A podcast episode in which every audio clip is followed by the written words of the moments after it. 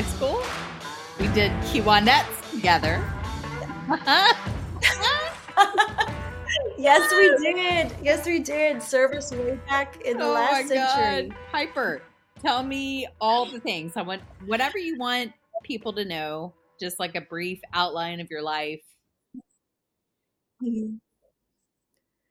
Yeah. Oh goodness. Um, well, I guess I'll I'll pick up from from Kiwanettes in high school, and I think in in some ways, I guess I've I've kept that that focus on service and wanting to you know to to not be too cliche, but help make the world a, a better place that we started back then. And it's been a, a journey. I mean, just completely not what I ever would have guessed back then. And I know, I think both of us were, were thinking about like if we could go back and have a conversation with our younger selves. I think our, our younger selves, I'd like to think would be equal parts maybe a little shocked maybe really proud and and just recognizing like life is is not what you know not as simple as as we thought it would was maybe back then um, so yeah so i i after high school went off to college and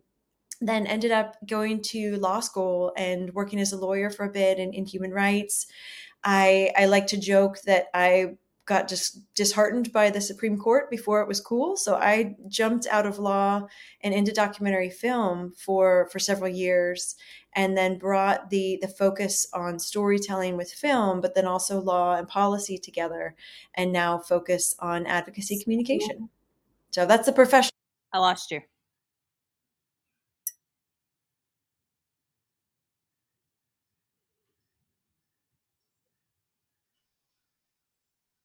There you are. Yeah. Okay. Where did you go to law school? Where did you go to college and then law school? I went to to Vanderbilt in Nashville, Tennessee. Okay, and I remember Yep. And I made that choice. A lot of folks in our, our town in Texas, we're very central Texas, went off in all directions to Texas schools. And I was really intimidated by the size of schools like University of Texas or Texas A&M. And I thought, no way, no how. I will go there and fall through the cracks and never be seen again.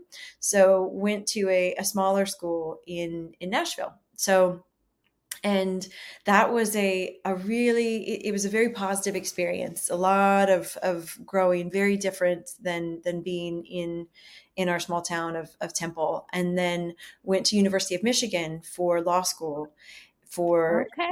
Yeah. yeah yeah. It was such a what's that? Ann Arbor. Yes, exactly, exactly.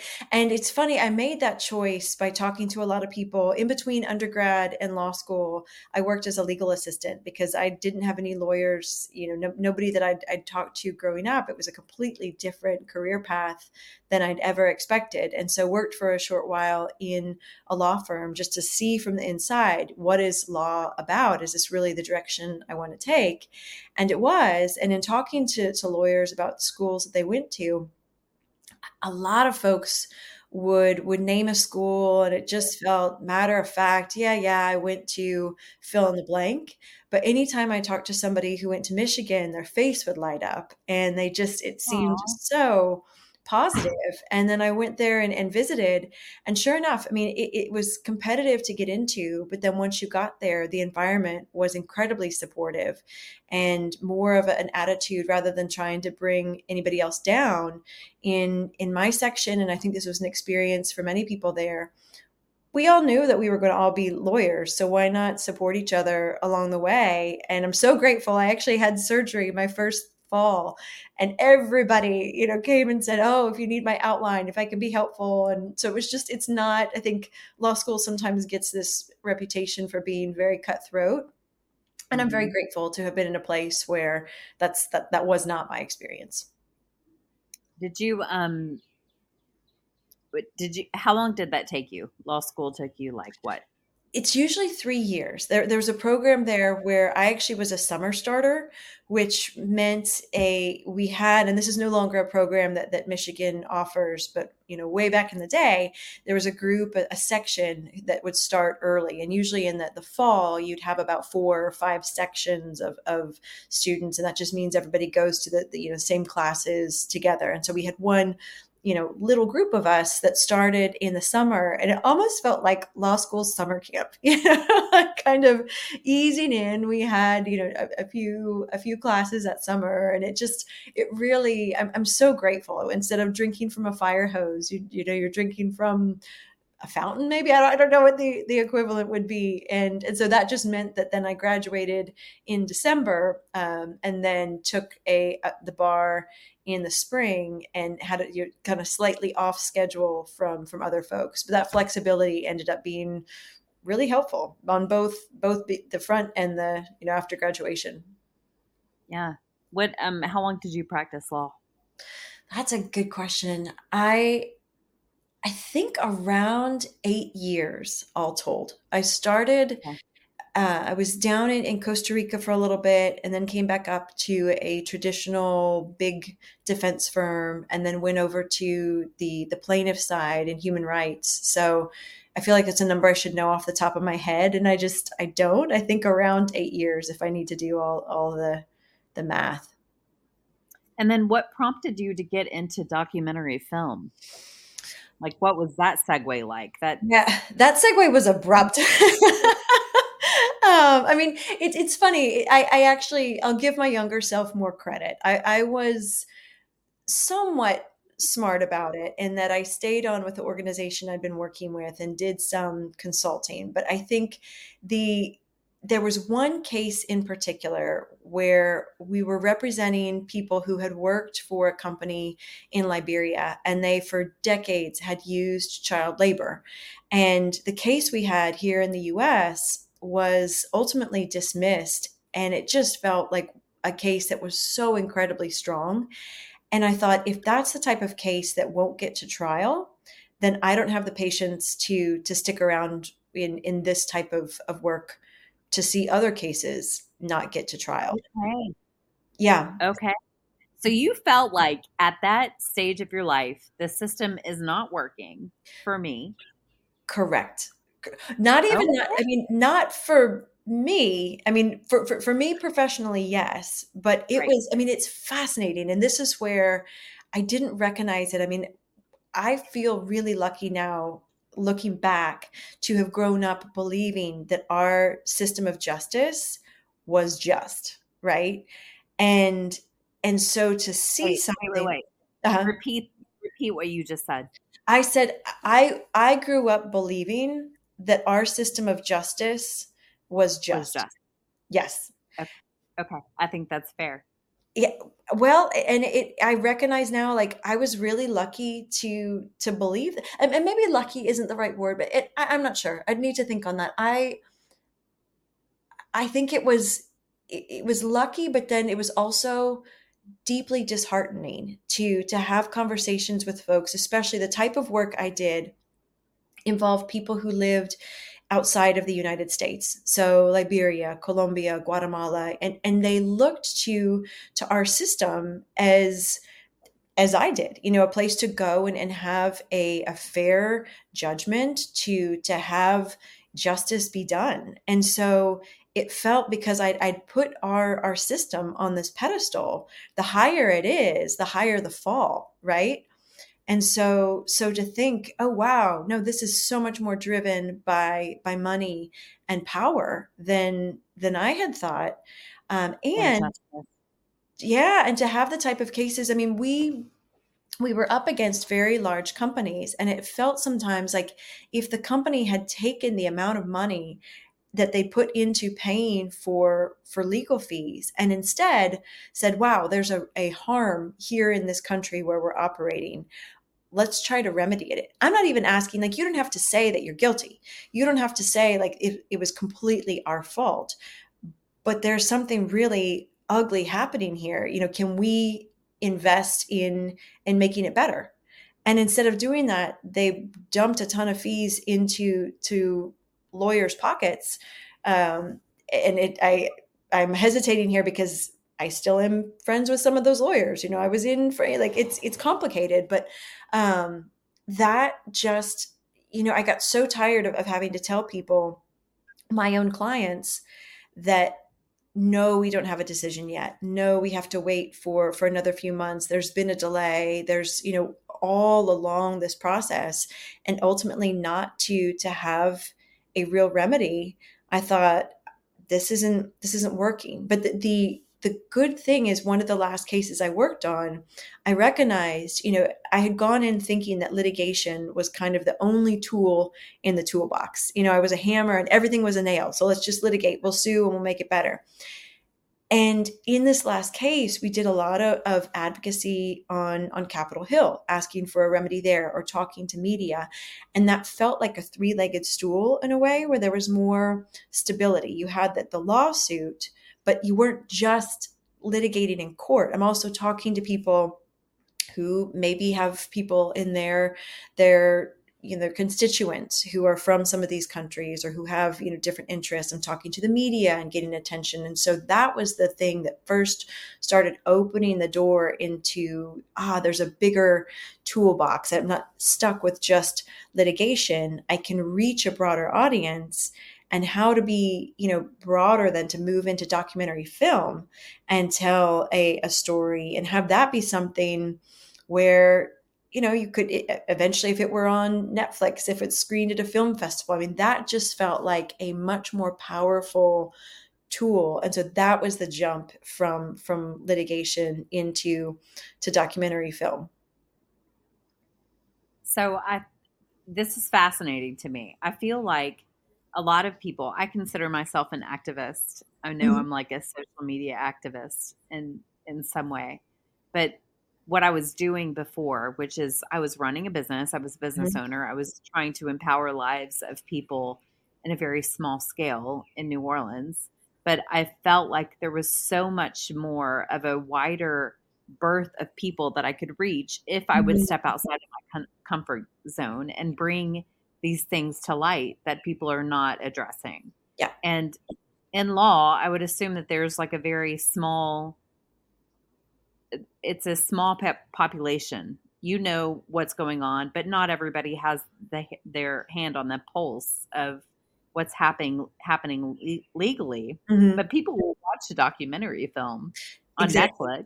Yeah. And that's I, I, I want to blow this up. Like I don't feel like this small population of people that knows what's going on, and and also you're subject to pu- puppet masters in that world that are mm-hmm. dictating what gets out and what doesn't. Mm-hmm.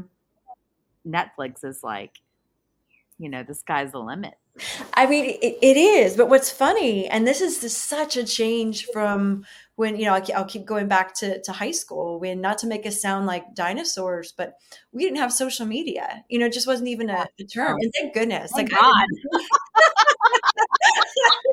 see me buying natural lights for like five dollars a piece at a party i mean the shit I did in high school. I'm so glad it's not out there. I mean, oh my gosh, we'll happily tell it, but yeah. no. But every time that somebody uploads a picture of like, I mean, when I had a spiral perm, I'm like, no, we do no. not need that. Like the internet does not need that. and it follows you your whole life. Exactly, exactly. God so bless. it's just it's such a different world where there was more gatekeeping in the sense that that we had, yeah. you know, there were three main channels. And so you'd watch the news and you'd feel informed. And what felt invisible at the time was how many stories weren't being told, right? Right. Yes. Now it feels like it's completely upside down in the sense of everything can be told, but we can't possibly keep up with with all of it. And and, and I mean, I read something the other day, 500 hours is it? I think it's 500 hours of video are uploaded to youtube every minute. So there's oh just yeah so there's just no way so so all that to say is like i love i mean when you're working like everything is is is local in in the sense of you know what's going on around us and and knowing our our immediate community.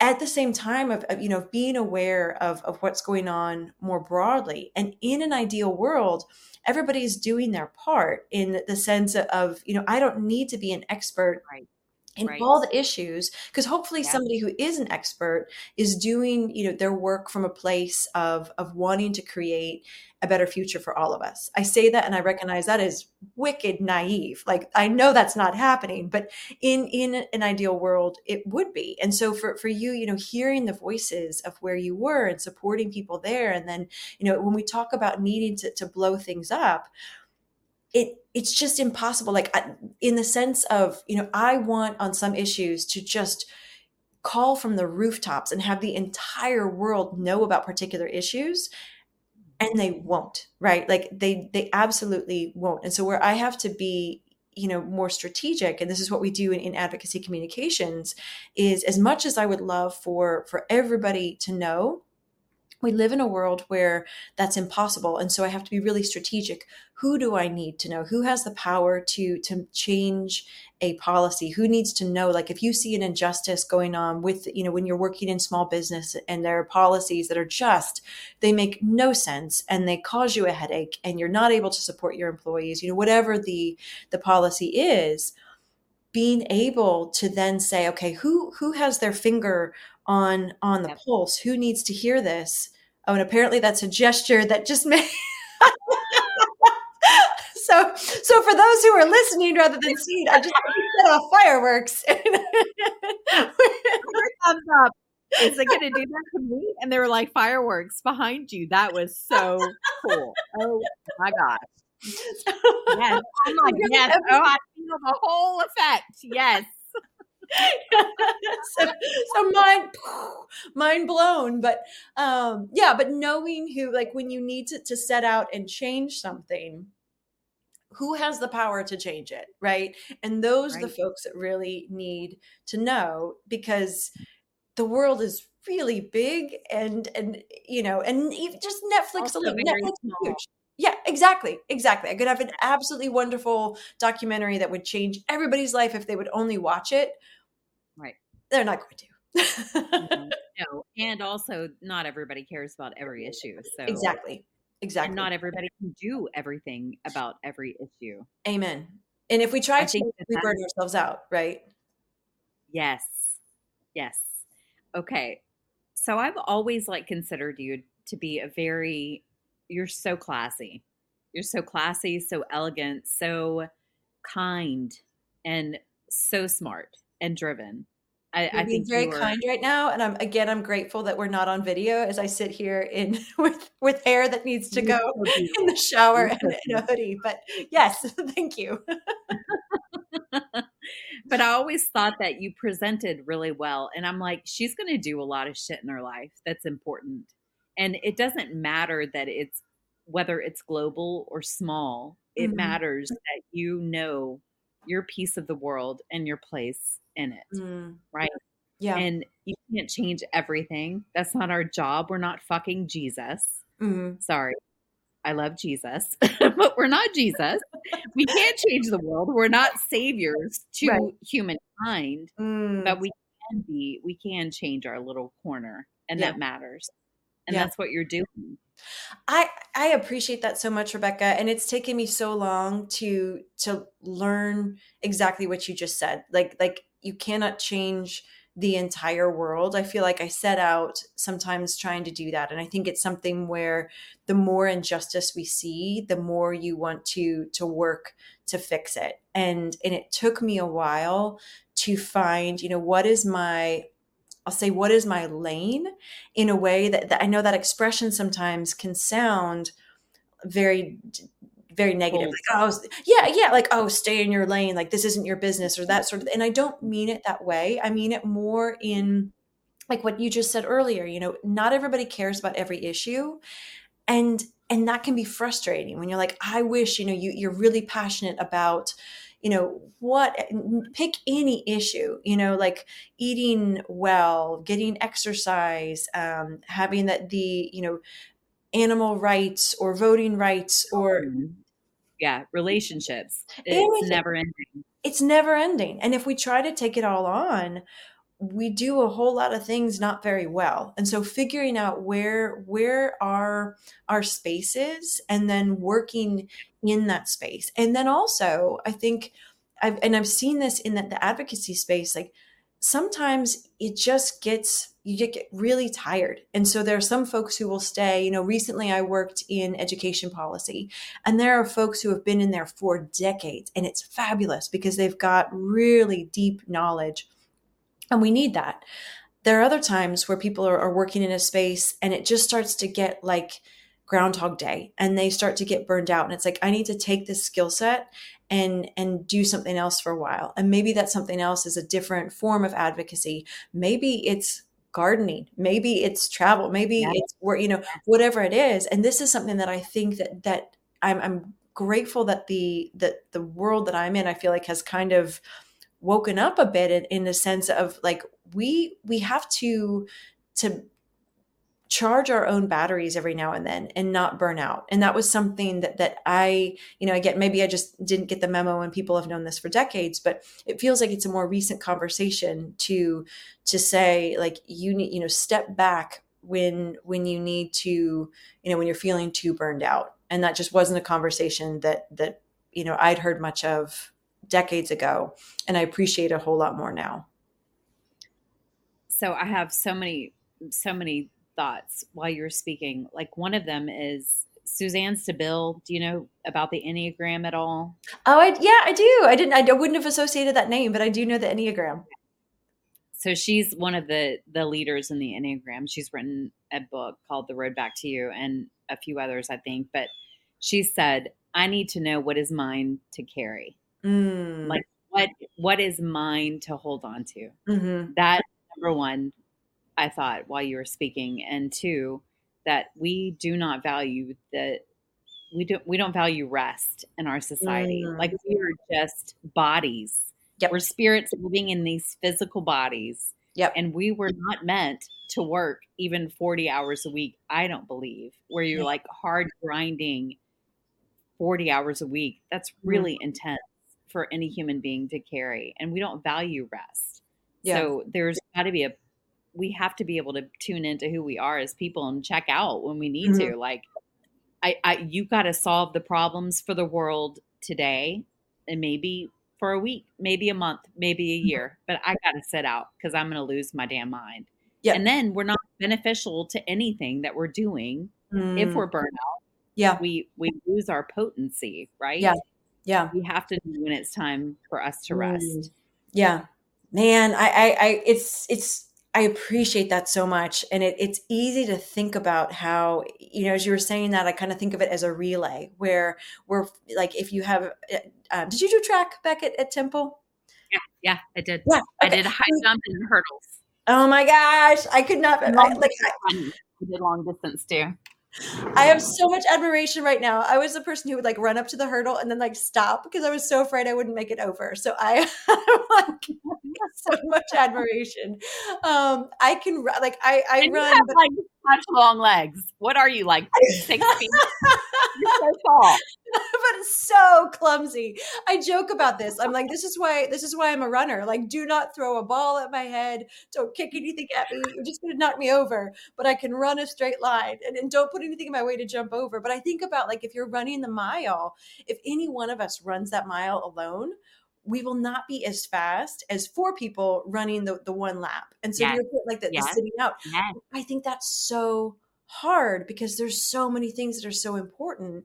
And it feels like a luxury, right? Like, and, and this is what got me into trouble years ago. Like, how dare I take a break when I'm representing people in in situations like they don't get to take a break from from you know right. poverty. They don't get to take a break from violence. I mean, it, it's it, it just felt like like I I didn't know how to find that that balance. And there's mm-hmm. yeah, and there's like people will talk now and even now it drives me a little nuts this whole notion of like you know put your own mask on first and and i I that doesn't resonate with me because if you if you make it a, a sense of order, like how I'm not going to put myself first, even though I, intellectually I understand that.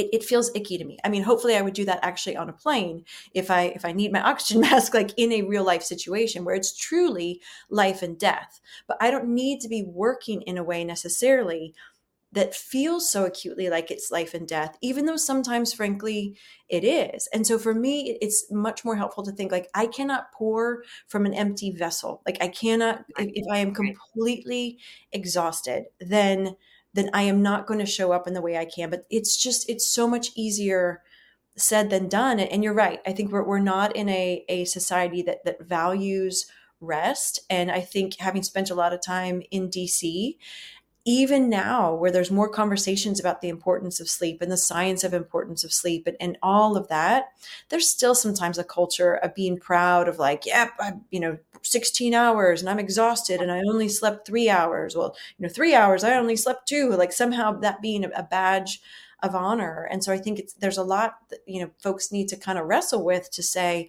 how can i do my my part but also step back so that I can continue to to do my part in a way, way where I'm I'm showing up with the energy that I need. And it's you know, like I said, easier said than done. Yes, for sure. I'm I'm reading this book, This Here Flesh, Ooh, by okay. Ruth Bailey Coleman. Uh-huh. No, I'm so sorry. I totally butchered her name. It's Cole Arthur Riley, and she is a black writer, and mm-hmm. she wrote this beautiful piece. I'm going to see if I can find it. I probably cannot find it, but she it was so beautiful. She said about rest. Um shit. I'll have to come back to it, but last night I was thinking like this is the importance of boundaries.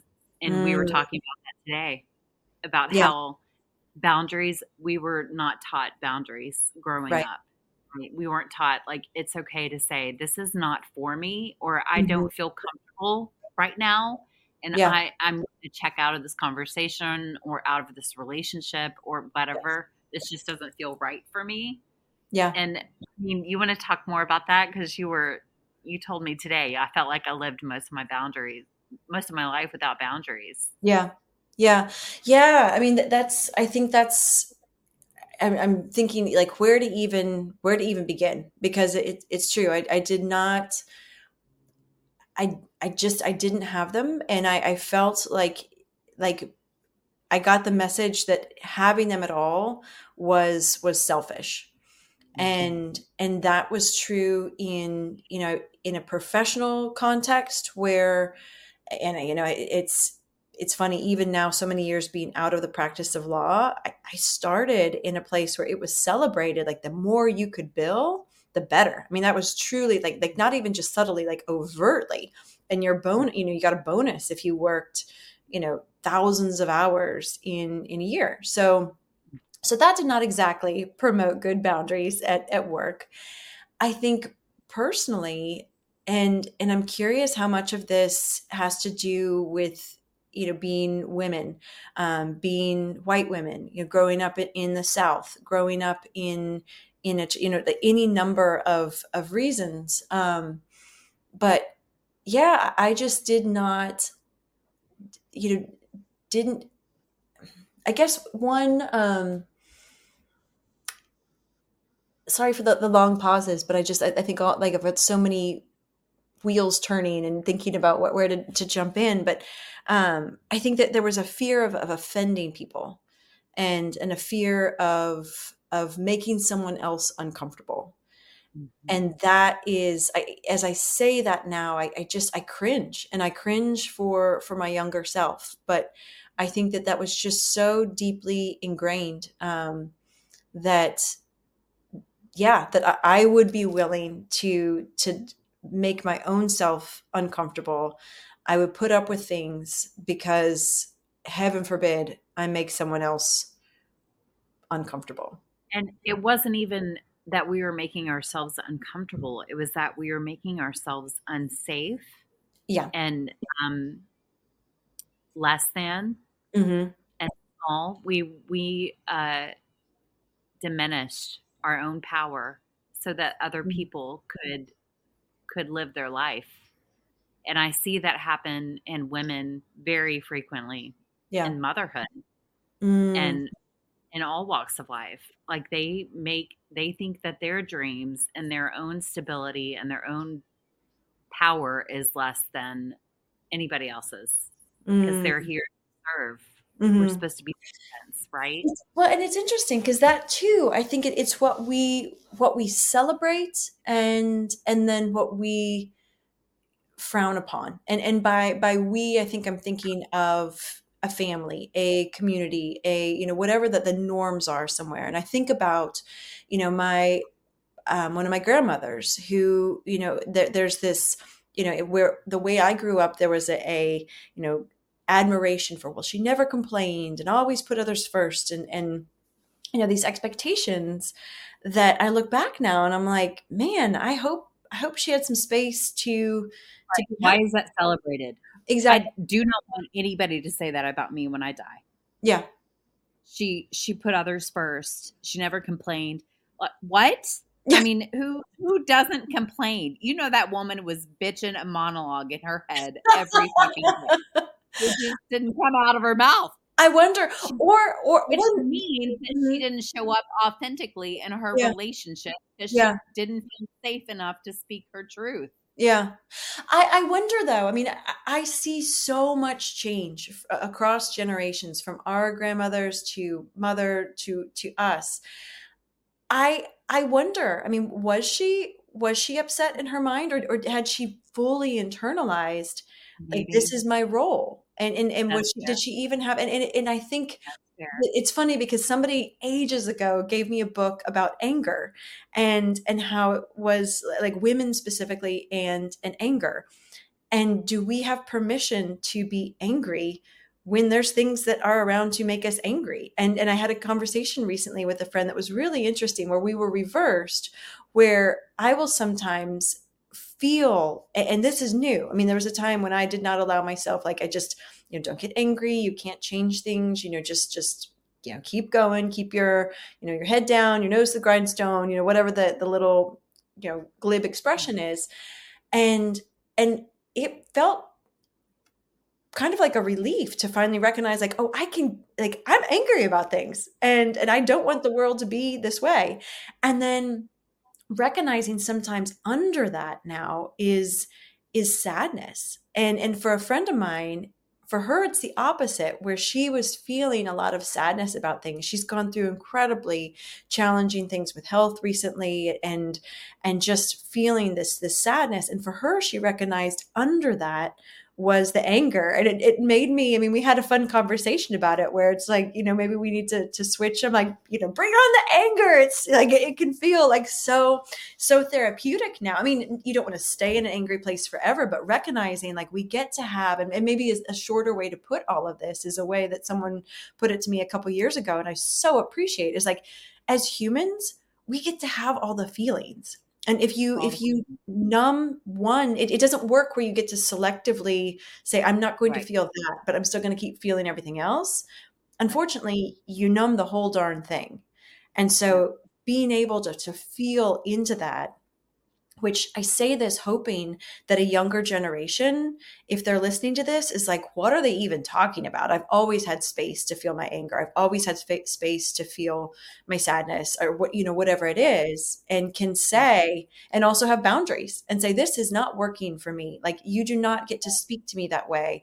I do not, you know, what, whatever, you know, I, I don't work an extra five hours because someone else decided not to show up or, or, you know whatever the example is i hope that this feels incredibly foreign but i don't know. I, I don't know if, if there's still you know younger folks coming up who who don't have don't have the space to feel fully and then have the practice and saying you know okay when i feel that anger what can i do that's constructive with it? Does that make sense?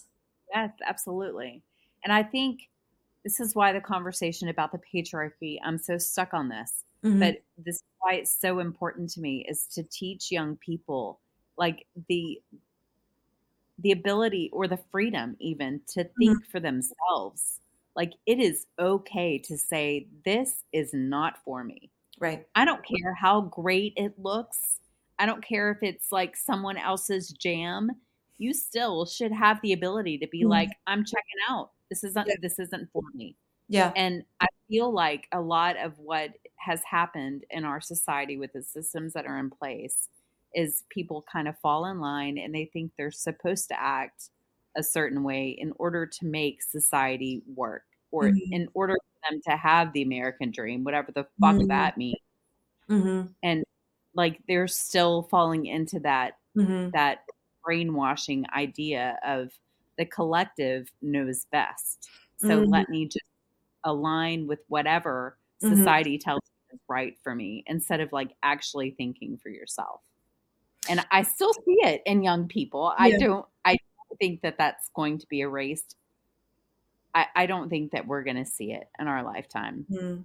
And maybe by the time they actually start changing things, we're all going to be like fucking machines with AI. I don't know. We like regain regain our humanity at some point. Oh my but gosh. Yeah. Well, so it's it's funny because I I work now in in how for what and the, the, notion of of stories, which I feel like that can be as as squishy a Mhm. term sometimes as a a Mhm. system. But I think about, you know, as long as there have been humans, there have been you know a there's a story that we we tell ourselves. And and that can be you know i don't mean just you know the three little bears and and goldilocks but like a bigger a, a story about how are things supposed to work. And in that we we infuse values. We we think about you know the, you know i guess a, a story of a happily ever after and we're you're supposed to get married and it, it's supposed to be you know two people and you know like like la la la how that that is you know putting this in, in air quotes like supposed to go and and i think that there can be a it, no matter where where we are um, there will always be some sort of story that we're we're living and we're telling ourselves like this is the the right way or, or the wrong way. And and so i think that having that that way of kind of organizing ourselves isn't necessarily inherently a, a bad thing. Where it becomes a bad thing is where it's very limiting. And this is where i think it's interesting. Maybe there, there would have been benefits to social media. You know i think people who grew up in our small town with these these more rigid norms you know if, they were gay there was not a space you, you know that was so isolating because you're not fitting that that story. If you you know grow up and you know what we touched on earlier i have have not gotten married or having had kids.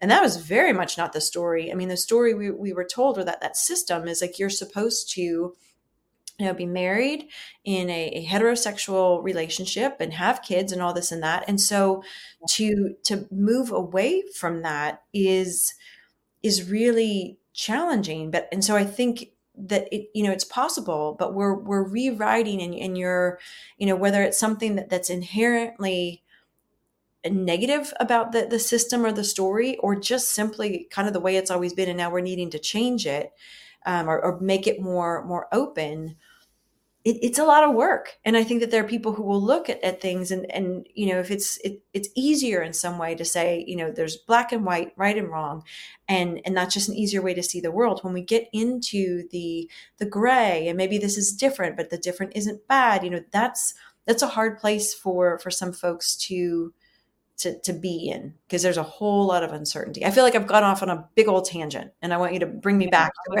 it's all it's all interconnected and I feel like as a mother, and I say this over and over again to remind myself of this Mhm. fact, it is my job to give my children a safe space to be themselves, whatever that Mhm. looks like. That's what I feel like my calling is as a parent. Mhm. And if that means that they are heterosexual and they get married and they have great jobs and they love their wives and they have children and they Mhm. stay married for you know until they die to the same person that that is beautiful i want to encourage that in them and also i want them to know that there is an alternative if that is not their jive right Mhm. if they want to explore something else then i want them to know there is an alternative to that Mhm. and I, I don't think that we were given that option. I didn't feel like there was any other option in my upbringing and as a Southern Baptist, Mhm. as a middle class white person, I Mhm. don't I don't feel like that I was given a lot of like, look at the world, you could do all these things and it doesn't really matter. We're here to like support Mhm. you and catch Mhm. you. And I didn't feel supported. I felt very, Mhm. very scared of going out on my own.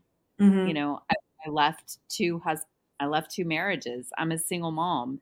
Now I'm like openly an activist about all of these things and it's not it's not super fun. I don't get a lot of support from my childhood, you know. I mean, are you feeling that at all as a woman in her 40s without children, Mhm. without any desire to have children, which I love? That you're just able to stand in that and be like, what are you going to do about it? This isn't me. Mhm. I, I think so. It's funny. I, I realized this er, earlier. There was a camp that I went to um, that my parents learned about from the parents of a, a person that that um, that you know well, and and I hadn't made that connection until earlier. And I was like, oh, that's so funny. I mean, what a small world. So I ended up at this camp in I think I was it was our senior year maybe or um, right right thereabouts, and and I thought I was just it was in Colorado and and I thought it was just a, a, a kind of regular Christian, you know, spending some time away. It was so strict, and we had a, a Bible study where I remember a, a woman leading it, and it was wi- you know young girls and, and girls only, and and she said something about how you know her husband is the one who speaks directly to God, and her husband makes all the decisions, and she doesn't have a direct relationship with God. And I like I, I about fell over. That is not the way I was raised. And I was like, that is not that is not the God like nope, nope, nope. And so it was really helpful to to at that age because I think and it stands out to me because that was one of the first times, you know, there are a lot of things, the messages that I received growing up in a church were were positive, you know, like like Jesus loved everyone. I'm like, great, I'm on board with that. You know, forgiving forgiveness, I'm on board with that. Um, be you know, spending time like with the, you know, as you do to the, the least of me, all these things that made sense. This was the first time that I was like, whoa, whoa, like, time out. yeah, yeah, exactly, exactly. So that, and the thing is, is had I grown up always with that message, maybe I would be like, yeah, yeah, that makes sense. And and so so that was the first kind of break that I had from like this is like I am not I am not adopting this entire whatever this model is like something's something's off. Um, they also told us there was a, a gay bar in town and they're like whatever you do don't go near. Like this and this is what goes on there and they and I was like that sounds like a really fun place. So ironically like it was going to this hardcore place that actually sent me on on a very different path where it was like oh if this is if, if this is what this is going to be about like that's no longer me.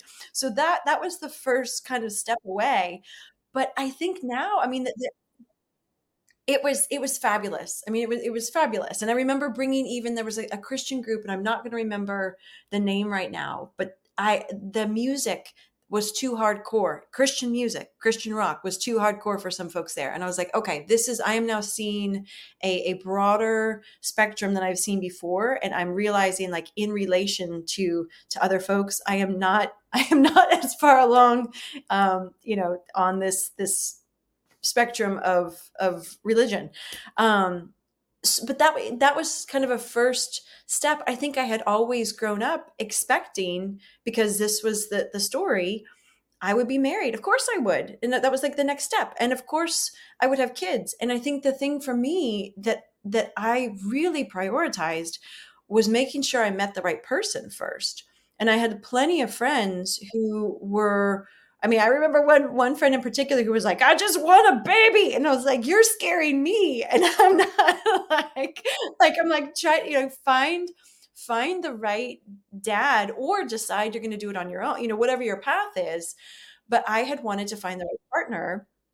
And then I didn't. And I found plenty of of not the right partners. And I and, and one who said to me, you know, other women want this. Like, what is wrong with you? You should want this. And it was that I didn't want to be married to him. I didn't want to have kids with him, but it was just a, a, a thing to, to put that so directly make, gave me this, the, the space, a bit more intentionality about, you know, what's most important. Uh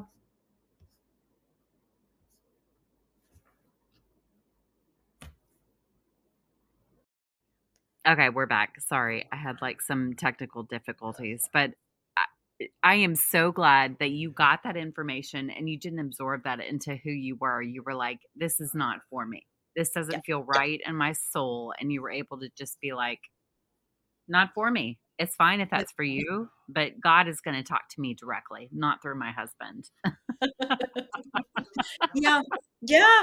And, and it's, it's, I heard that. I heard that and was like, I guess I need a husband. Mm. Okay. Totally different. Yeah. You were talking yeah. about your girlfriend that was like she wanted a baby. She didn't care who gave it to her. She just felt like she needed a baby. I yeah. Okay.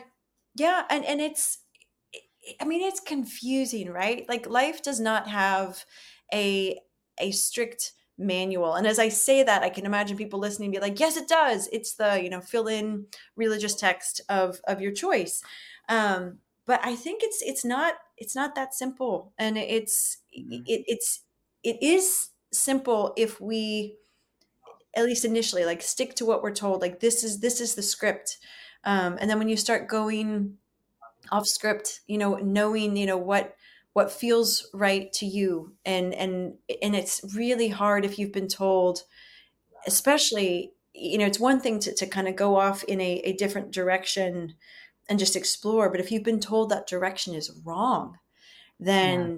then that takes it takes bravery um and it gets real complicated real quick and then hopefully you move through and you find a place you're like ah, i've i've reconnected with that like where where I should be and that authenticity. And I think that your sons, I mean, I love that you're raising boys to to have that space and to be, you know, like like the space to be, you know, respectful and loved, and then go out and, and figure out, you know, what what what works for you in that mm-hmm. without the expectation like you don't have to be married by by you know and i hear this in, in different you know there's different ways of of living with all the different cultures around the world but anytime i hear somebody say oh my gosh i'm i'm 20 you know i'm ancient and i should be married by now i'm like oh my gosh like, no no it's it's you're you're you know you're um, first of all you're definitely not ancient and there's no there's no should you know like like waiting and and you know finding what really works for you but that's easier said than done when you've got you know whatever the pressure is. If it's to get married by a certain age if it's to to have you know particular job by a certain age i mean there's just so much pressure that can be put on on people and it, it doesn't you know too much of it and and it doesn't serve us. What do they say about should? Should is shit all over could is wrapped up in shit. That's what should is. when he comes, I have never heard that. Shit, it's just shit. yeah. I I love that notion though, like the could, like because there is a could, like I could, we could do so many things. Yes, the unknown. Yes. Yeah, yeah. Oh, I like that. I Me like too. that. Me too. This was such a great conversation. I really do think we're going to have to do part two. I love the idea, and I'd love to hear. Like, I feel like we touched on so many different things, so I'm curious if there's there's anybody has particular questions or or thoughts or, um, yeah, I'd I'd love to reconnect. Okay, I like it. You're the best. You're so much fun. Thanks for having me on. Okay, I'm gonna I'm gonna stop recording, but we're gonna still chat. okay. okay.